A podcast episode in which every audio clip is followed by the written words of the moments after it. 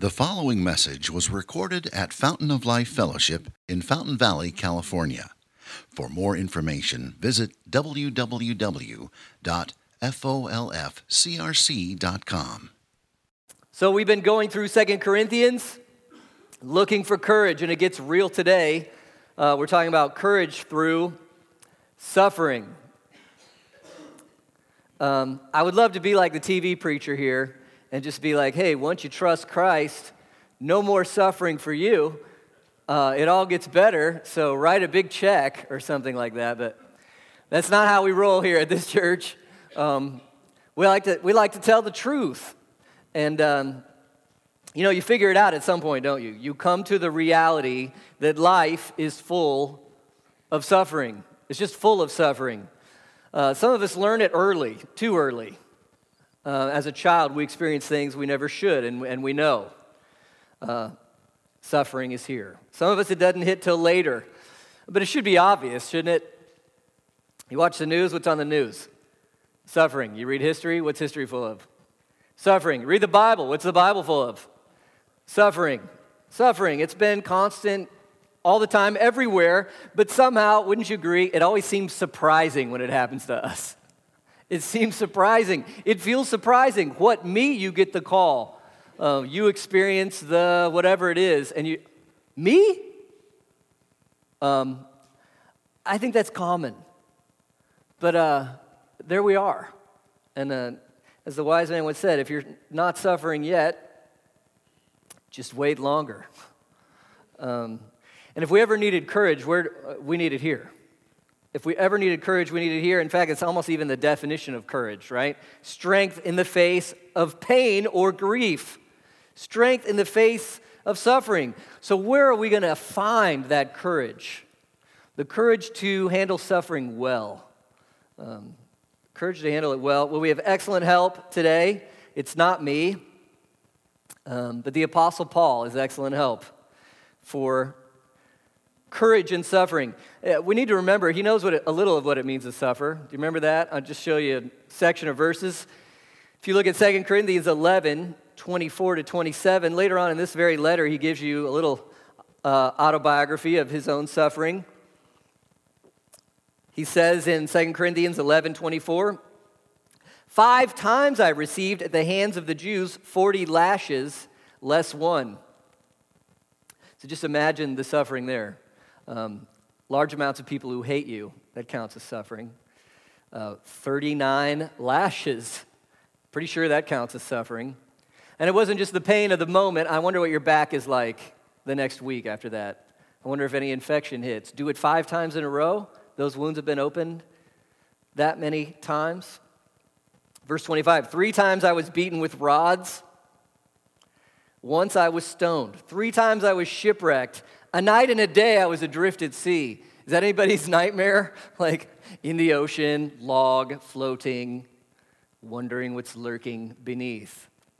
You're hungry, you're thirsty, you're suffering. Verse 26 On frequent journeys, in danger from rivers, danger from robbers, dangers from my own people, danger from Gentiles. By the way, between Jews and Gentiles, that's everybody. Danger. Danger in the city, danger in the wilderness. By the way, if you're a city or wilderness, that's everywhere. danger. Danger at sea, danger from false brothers. Danger in the church, he's saying. In toil and hardship, through many a sleepless night, in hunger and thirst, often without food, in cold and exposure. Does he know how to suffer? Yeah.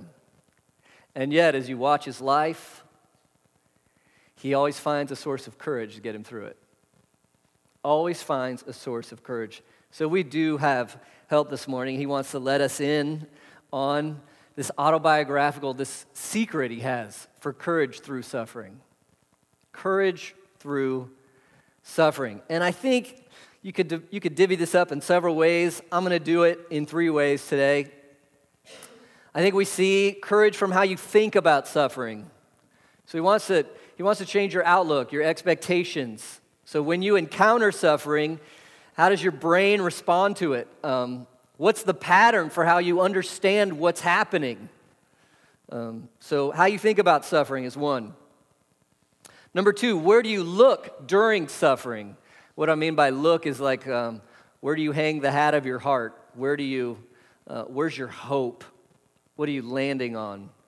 What do you, where you look during suffering. And third would be how you walk through suffering. So now it's like, all right, how do we face each, each thing, each moment?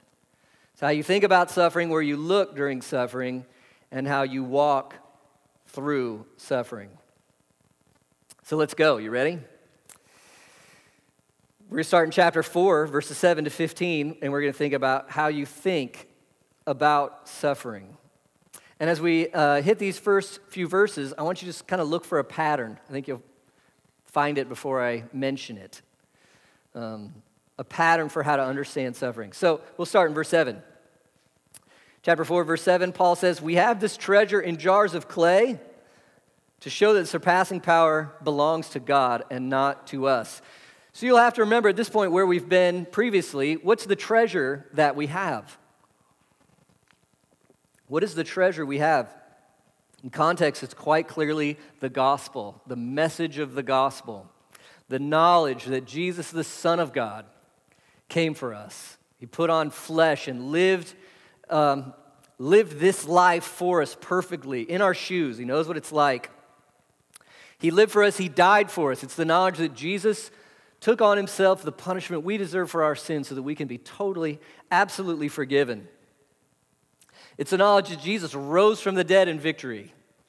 That's pretty big for how you understand suffering. Um, suffering happens, but it's not the final word. Jesus, Jesus rose and he wins, he's victorious. He reigns now. He's ruling now for our good, and one day he's going to return. He's going to put suffering to bed. It's going to be over. Um, and so, this treasure is the gospel, especially the fact that when the Spirit opens our eyes, like you, you hear the gospel, when the Holy Spirit opens your eyes and opens your heart, you see the beauty and the glory of God in the face of Jesus Christ. So, the high point of the gospel isn't just being forgiven, it's, it's being enamored with this, the person of the Son of God, um, who we have forever. That's the treasure. That's the treasure. Paul says God picks a weird place to keep his treasure. Um, how, do people, how do people come to believe the gospel? Somebody tells them. I know, I know. It's crazy. Somebody tells them. Um, so Paul says, We have this treasure, the message of the gospel.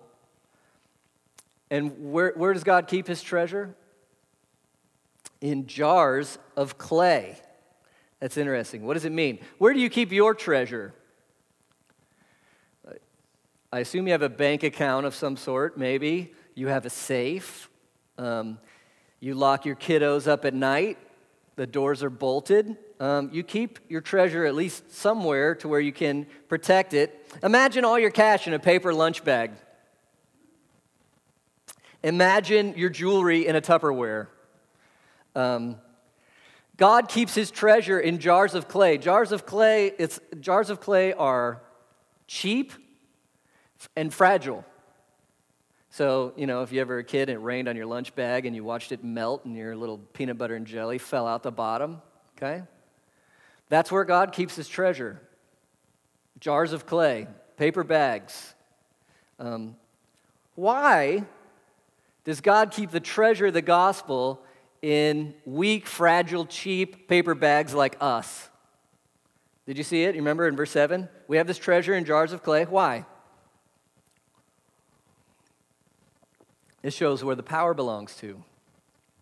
Shows where the power belongs. It shows who has the power. The power's in the gospel itself. So the, the beauty of God's treasures, it, it can't really be stolen. In fact, God's treasure is the one who's stealing. He's stealing people, he's winning people. And so the gospel is kept in fragile people like us as we share the gospel with others, it's kept in fragile people like us to show that there's no, there's no greatness in me specifically, there's no greatness in you specifically. The greatness is Jesus and, and the message of who he is. And so the fact that we're weak is kind of like a setting to show the beauty of the treasure itself. Do you see that? So, you ever driven by like a beautiful house or you've been in an art museum and they got the, the floodlights pointing up? So, the purpose of those lights, like when you go to an art museum, there's lights on the painting, you're not intended to go look at the light. Wow. You see that? No, what are you supposed to look at? Well, the painting. So the light highlights the painting. Um, our weakness here is like the floodlight on the gospel. So everybody can see the power and the beauty, the majesty is in God and not in us. But already you're noticing something. What is one way? Uh, the major way in this passage, Paul says we're like jars of clay. The, the major thing that shows how weak we are is our suffering. Did you see that? It is our suffering. And so, put all this together, just verse 7. We have this treasure in jars of clay. We have this treasure in suffering, fragile people. Why? To floodlight how great God is. You already see a pattern? Do you already see something going on? Look at verse 8. This is an amazing line. Every, uh, every TV, like prosperity gospel preacher, should have to memorize this, these two verses. Just have to memorize it. Who's the, who's the we? Paul and his teammates, right? We are, count this with me, we are what? Afflicted in every way. We're just looking at the bad part right now. They're not crushed. What's the next one? Perplexed, but not driven to despair persecuted, but not forsaken, struck down, not destroyed. We are afflicted, perplexed, persecuted, and struck down. Do those, are those like Disneyland happy words? Afflicted. Uh, the Greek word there has a sense of pressure, like grapes being squeezed into wine. Can you feel how suffering adds pressure to your life? stress, uh, anxiety. How about this? Perplexion. Perplexed. Perplexed means I have no idea what to do now. I'm, to, I'm lost. I'm in the weeds. I have no idea what to do. I'm at a, I'm at a loss. I love that the apostle was perplexed. Does that help you?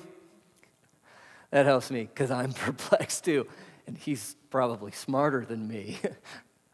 The apostle said, We felt perplexed, no idea what to do, confusion. Doesn't suffering add confusion and lostness? Per- persecution, that's being hated, rejected for loving Jesus, facing consequences for living for Jesus. But rejection is a suffering that struck down. It's the idea of almost being put to shame, almost. It's being cast to the ground, being humbled. Have you ever felt that way in in suffering, you just you feel like you're thrown out like a piece of garbage. You, you feel embarrassed. Uh, you, feel, you feel helpless, no power. Good company. Paul says that's how we feel. Afflicted, and then all these negative things. What's after each, each phrase? We're afflicted in every way. What are the next two words? But not, but not, but not, but not. So Paul is saying, we suffer, we suffer. But that's not the final word. It's not the end of the story. Let me show you something. You want to be a little uh, biblically cynical? It's good for us. Let's do it. Paul said, didn't he, didn't he say, we're perplexed but not driven to, pers- to uh, despair? You read that, right?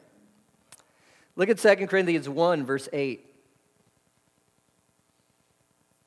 says, We're perplexed, but not driven to despair. 2 Corinthians 1 8. For we don't want you to be unaware, brothers, of the affliction we experienced in Asia, for we were so utterly burdened beyond our strength that we what? Despaired of life itself. So, which is it, Paul? Are we perplexed but not driven to despair, or despairing of life itself? Well, how would you answer this? This is in no way a, some contradiction where Paul's just throwing words out into the air. No way. Um, I think we all know that in the middle of suffering, those feelings, the sense, that perception is like a tidal wave, tidal wave, it overwhelms us. But for Paul, it's not the end. I feel like I'm despairing, but in the end, no. I feel like I have no idea, but in the end, no. It's not the final word. We're seeing a pattern. Look, folks, at verses 10 and 11. Verses 10 and 11, you're going to see the pattern here. Verse 10, we're always carrying about carrying in the body the death of Jesus so that the life of Jesus may be manifested in our bodies. For we who live are always being given over to death for Jesus' sake so that the life of Jesus may be manifested in our mortal flesh. What's the pattern? It's the pattern of Jesus. It's cross before the crown. What did Jesus endure? Suffering. Was that the end? No. He rose from the dead and now he reigns in victory. Cross before the crown just take a, a, step back, big picture, how you understand the world. Why, why did Jesus go to the cross? To pay for sin, rebellion. We've rebelled. That's why they're suffering. We live in a sinful, broken age. Things don't work the way they're supposed to. Paul later is going to say, outwardly, we are wasting away. I mean, I hate to be a downer on this beautiful day, but did you know you're wasting away right now? You got cells dying, you got a clock ticking. For some of us, hopefully you got a, you got a long duration left. For others of us, it's not as long. I heard one pastor say it everything good in this life is like a wave on the shore. It's so good. There's so much good in this life, right? So much good. Everything that's good is like a wave on the shore. The wave comes up. You ever tried to keep it there? And you can't. Your body, guess what? Wasting away. Every relationship you have, guess what? Limited time offer. Every good thing. There's a pattern. It's because of sin. It's breaking down. It's dying. And yet, Jesus' pattern says he came and he suffered intentionally to save us, to rise from the dead. And what? He, he, he twists it around sin and death, and he flips it over to where life is coming now. He's undone it through suffering. The pattern, and you see that the pattern of those who proclaim Jesus follow his pattern in their lives cross before the crown. So there's little deaths, right? He says we're always being given over to death for Jesus' sake. Little deaths. So what would little deaths be? I mean, like everyday life deaths. What did Jesus say to those who want to follow him? Take up your. What was it? Cross. And what do those do? They don't tickle you, right? Um, they kill. Take up your cross always. Little death, suffering, affliction, perplexion, persecution. And then ultimately the big death when your body goes, it's over. But he says, we're enduring always the death of Jesus so that we're also always, uh, that the life of Jesus may be manifested in our flesh. Um, don't you have constant life as well? Look at verse 16. We don't lose heart, though our outer self is wasting away. Our inner self is what? It's being renewed day by day. Don't, don't you, if you're a Christian, don't you have this sense uh, Jesus is with you and he's, he's refreshing you? He's keeping you going. He's building you up. He's changing you. He's maturing you. We have eternal life now. So there's a part of me that's wasting away, but there's a part of me that's coming to life again and again. Uh, every day, little life, I'm being renewed and then ultimately, big life. What is that? Verse 14. Knowing that he who raised the Lord Jesus will do what? Raise us also with Jesus. With Jesus. So my outer flesh is wasting away, and I'm going to rise from the dead. Do you see the pattern?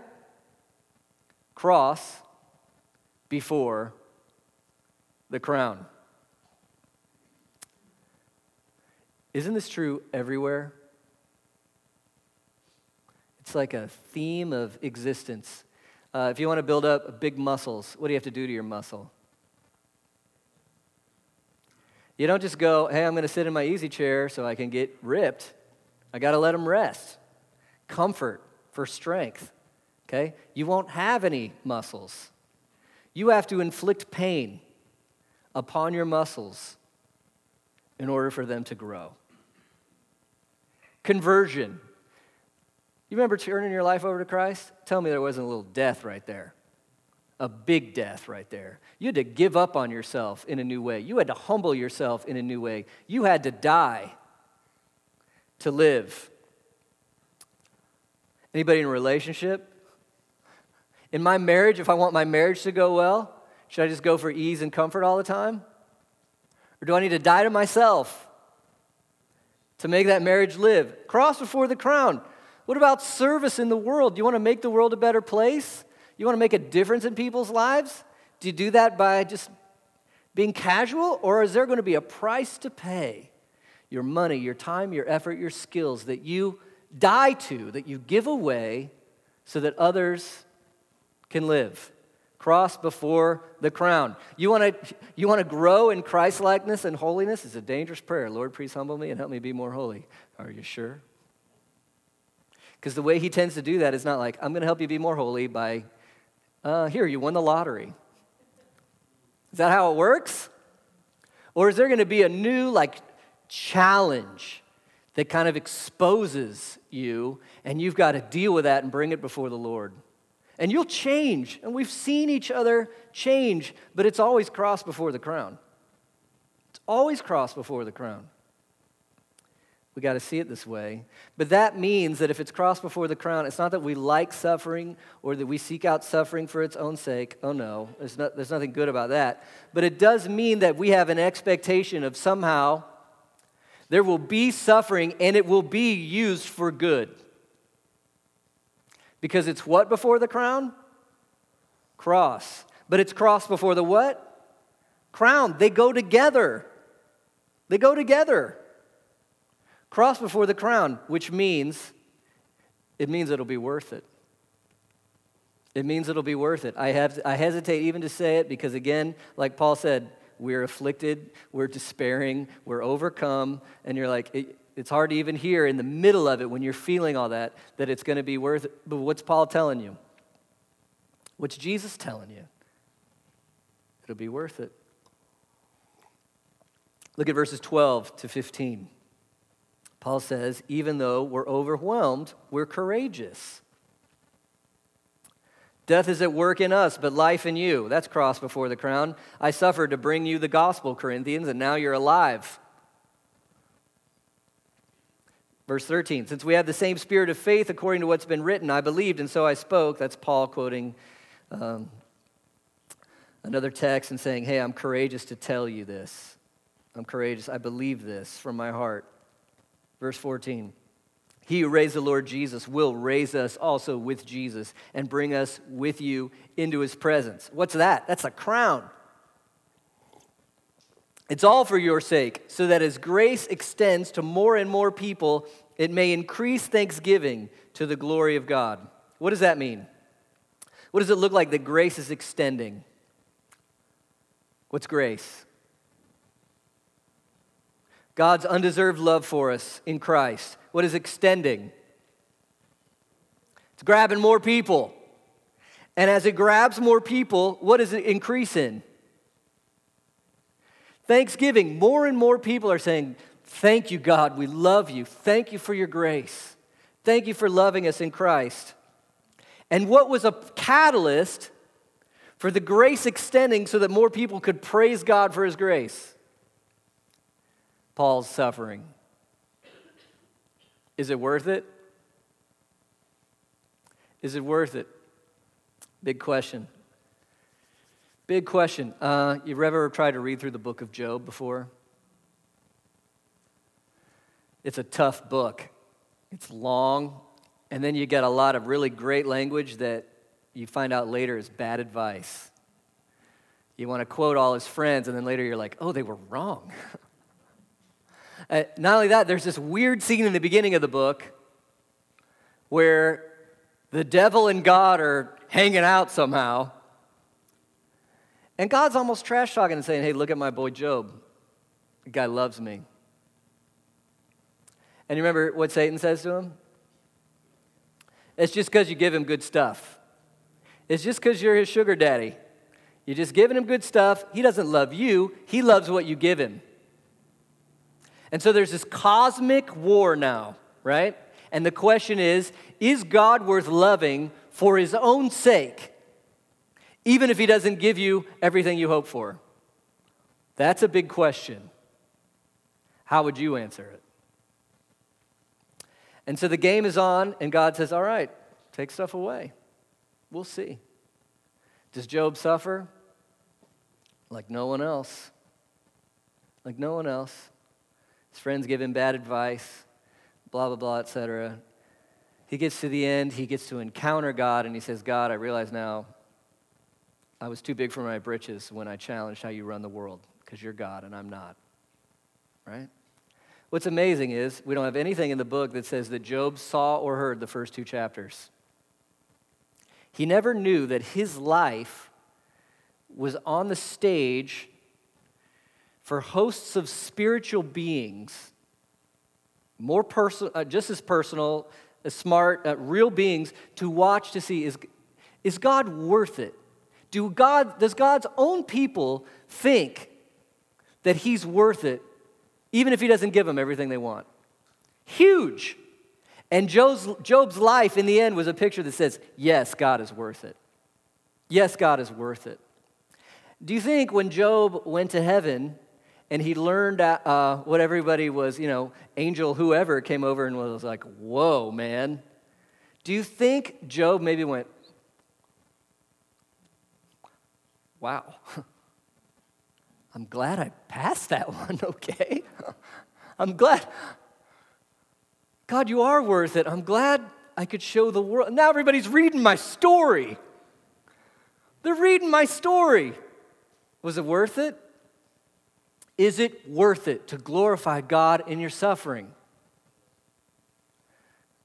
Listen, first time the suffering comes, it's like, no, God, it's not worth it. Let me glorify you in my success or something. But in the end, is it worth it? Uh, you tell me, what's more impressive? Somebody who has everything in the world going, hey, praise God, Jesus gave me everything in the world. That kind of religion is spreading throughout the globe right now. If you come to God, He'll give you everything you ever wanted. I think it's a lie. Uh, but you tell me what's more important. We know people like this the people who suffering, who are suffering and who have suffered, and they stay maybe they don't have all the answers. They don't say, oh, it's working for good in these 18 ways. They, they, don't say that, but they say, you know what? Jesus is getting me through it. I love him and I can't wait to see him. What impresses you more? What makes you go, wow? You're the floodlight for the art that is the beauty of Jesus Christ. Despite, uh, aside from every good thing that he gives. So, all that's to wrap it up. Do, do you see how Paul sees his suffering? Look, when he's in it, he feels it. Burdened beyond life itself, he feels it. I felt perplexed, he says. When he's in it, he feels it. But he also has, he knows how to think about this. This is the way it works, he says. Cross before the what? The crown, which means it's worth it. Cross before the crown, because it's worth it. If you get that in your DNA, if you get that in the way you see, guess what you'll have more of when you face suffering? Courage.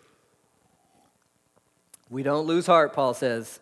Courage from how we think about suffering. Second, courage from where we look during suffering. Courage from where we look during suffering. So look at verse 17. For this light momentary affliction is preparing for us eternal weight of glory beyond all comparison as we look not to the things that are seen, but to the things that are unseen. For the things that are seen are transient, but the things that are unseen are eternal. So he's talking about where he looks, But he's, he's, not, he's not using the way of where we look or what we see to be like, I ignore one thing. So he's already said, Hey, I've suffered, I feel it, I get perplexed, we despaired. He's not living in some naive world where he's just pretending bad things don't exist. Obviously, he's not doing that. When he talks about what he's looking at, he's talking about where he hangs the hat of his heart, where he puts his hope. What is he going to obsess about? What's he going to lean on? What's he going to rely on? So it's like having two sets of glasses, okay?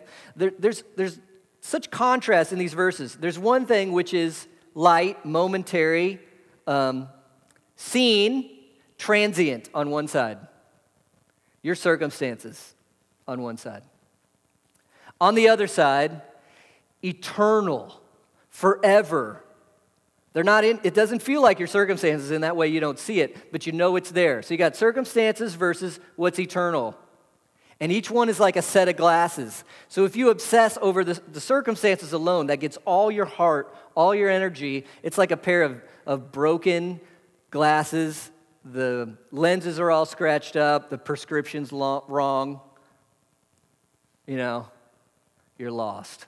On the other side, it's crystal clear. Everything pops. You see. Which, which glasses are you wearing? What are you looking to? What are you hoping in. It makes all the difference. It makes all the difference. What should you focus on? What should you obsess over? Your circumstances, the anxieties that come from that? Or what's Paul looking at? Verse 18 We look not to the things that are seen, but to the things that are unseen. Something's coming, according to Paul. Something's coming.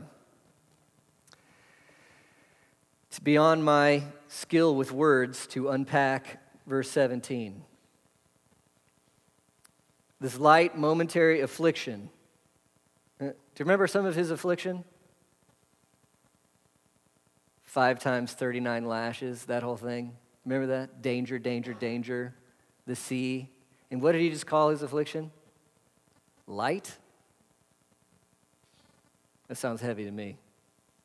He called it light. Um, if that's the case, what would he call your affliction? I'm, gonna, I'm, gonna, I'm taking a risk here. I might offend you. Light. Does he mean to, dem- to demean his own suffering and say it was no big deal? Is that, what he, is that what he means to do? Does he mean to demean your suffering and say, buckle up, buttercup, you, you know, you're being a wimp. Is that what he means to do? Not at all. You've seen him take suffering very seriously. You've seen him take it very seriously. So, what he's doing is not demeaning the suffering of this life. He's overwhelmed by what's coming in the next life and how great it is. And this is so humongous. He said this affliction is preparing for us. Did you see that? the what is preparing? The affliction is preparing for us, so that's cross before the crown again. The affliction is preparing for us an eternal, so just help me with these words. What's eternal mean? Longer.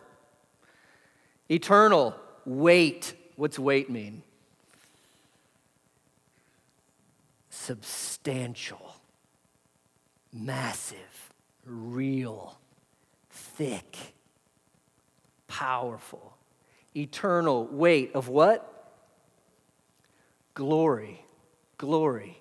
What is glory? It's what's beautiful, it's what's awesome, it's what gives you joy and amazement. It's, it's what you long for, it's what you want to taste, it's what you want to see, it's where you want to go eternal weight of glory beyond all compare. Compare. If your suffering's heavy right now, plug this in. Because Paul is saying what's coming is so beautiful and so good that it will make your worst suffering, it will expose your worst suffering as being nothing but a triviality. Not because your suffering is small, but because that glory is so great. You guys, heaven isn't just going to be an escape from suffering where we're like, oh, we made it out of that. It's, it's going to be the undoing of all your suffering. All the destruction is going to be remade into something better. All the loss is going to be re given to where you have more.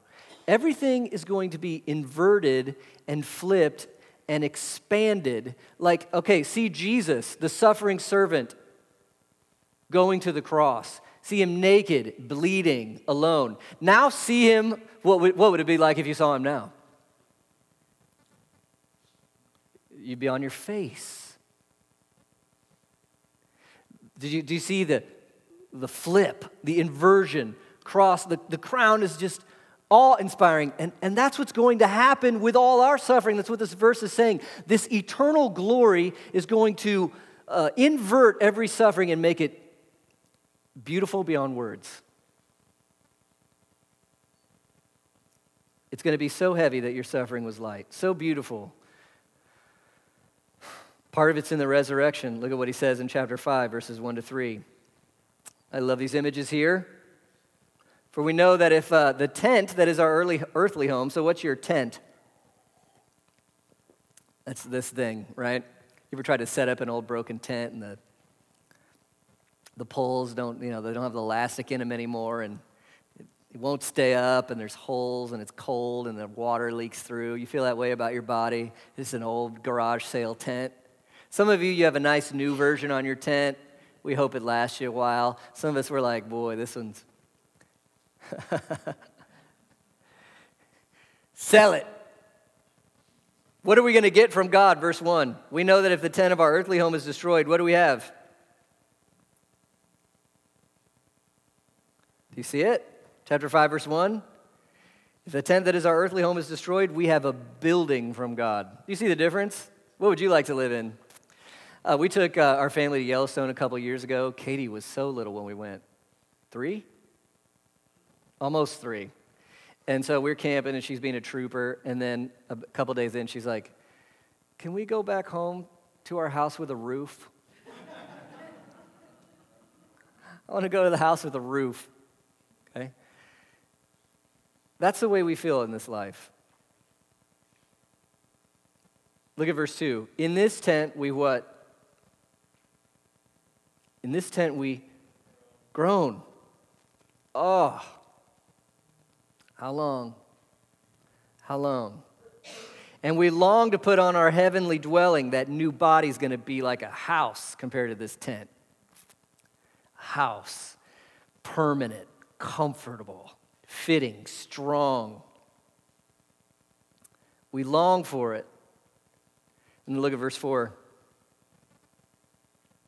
We groan, being burdened, not that we would be unclothed. By that he means, I don't just want to I, I don't just want to die and get out of the suffering and be with the Lord. I, then he says, I want to be further clothed. I want the new body on the new earth. So that, and then here's another place where my words fail. So that what, church? So that what is mortal may be, you like this image? Swallowed up by life. Again, this eternal weight of glory. Life just shocking us with its wonder. Real life. The kind of thing where you say, This is what I longed for all my days, and I didn't know, but now I'm home. This is it. Life has come. That's what you're supposed to hang your hat on. That's what gives Paul courage through all his suffering is the eternal glory that's coming. He is not just waiting for a heaven where he gets to barely escape. He, he is not just waiting for some spiritual cloud like thing where he floats around.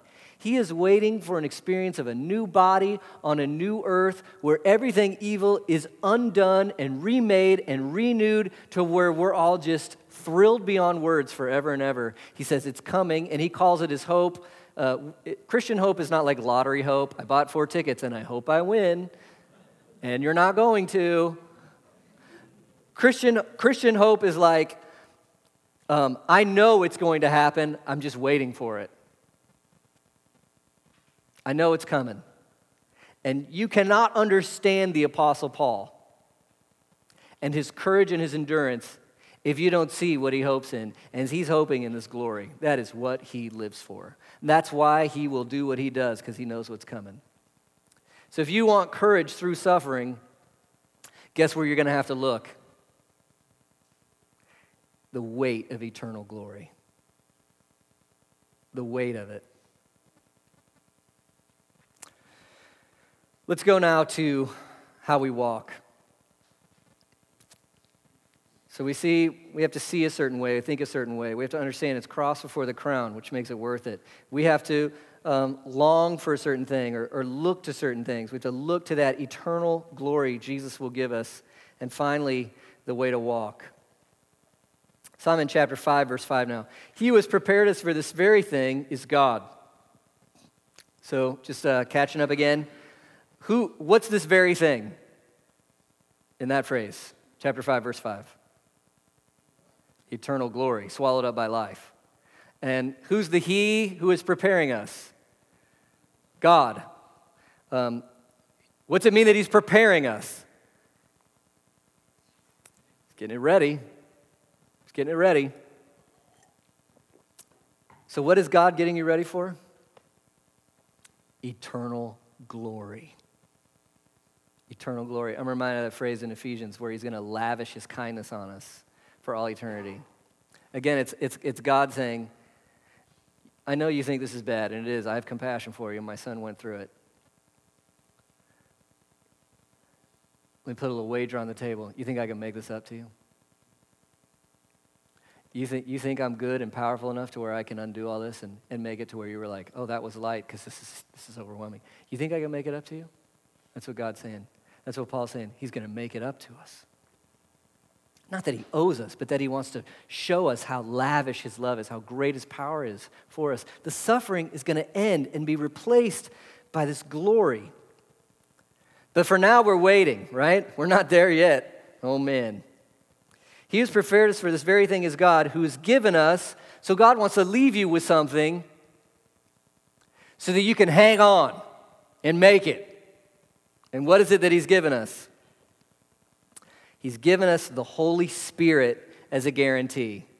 The guarantee is uh, like a down payment. I'm going to pay for the whole house, but let me, let me give you the first payment. I'm going to get you to glory. Let me give you the thing you need to hang on to. And it's the Holy Spirit. And then Paul says, So we are always what? Verse 6 of good courage. The Spirit is enough to give me courage to handle this suffering while I wait for what I know is coming. For we know that while we're at home in the body, we're away from the Lord. For we, how do we walk, folks? Walk by faith. Uh, these are phrases I always want to, I struggle with unpacking or understanding. What does it mean to walk by faith? Uh, to throw another wrench into the equation, there's, the, there's this thing of like, we proclaim the gospel to you, and then by the Spirit you behold it. Do you hear? What's, what's proclaiming? Words, it's auditory. And then what's beholding? Eyesight. And then Paul says, but we walk by faith and not by sight. So which is it? Or we look to the things that are unseen. Did you catch why that's difficult? We what? Look to the things that are what? Unseen. How do you look to something that you can't see? How do you behold the glory that's not here when your circumstances are pain? How do you walk, which is the Bible uses the word walk to mean it's lifestyle. The way you walk, it's, it's the manner in which you think, you feel, you do. It's the consistent you, the way you walk. How do you walk by faith? Well, here it is faith. What's faith? It's trust. I, you could say believing in God. It might be better to say it's believing God. It is better. Believing God. That means God has said stuff to you. Right? And if you believe Him, if you believe Him, then you know it's true.